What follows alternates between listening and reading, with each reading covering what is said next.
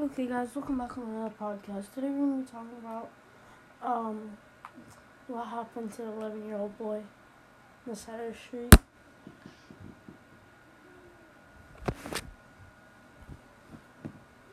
So yeah, he died on the side of the street because it was a drive-by and uh, no one could do anything. Um, so he died right there in front of his parents. Um, like I said, it was a drive-by. Car did not stop one second.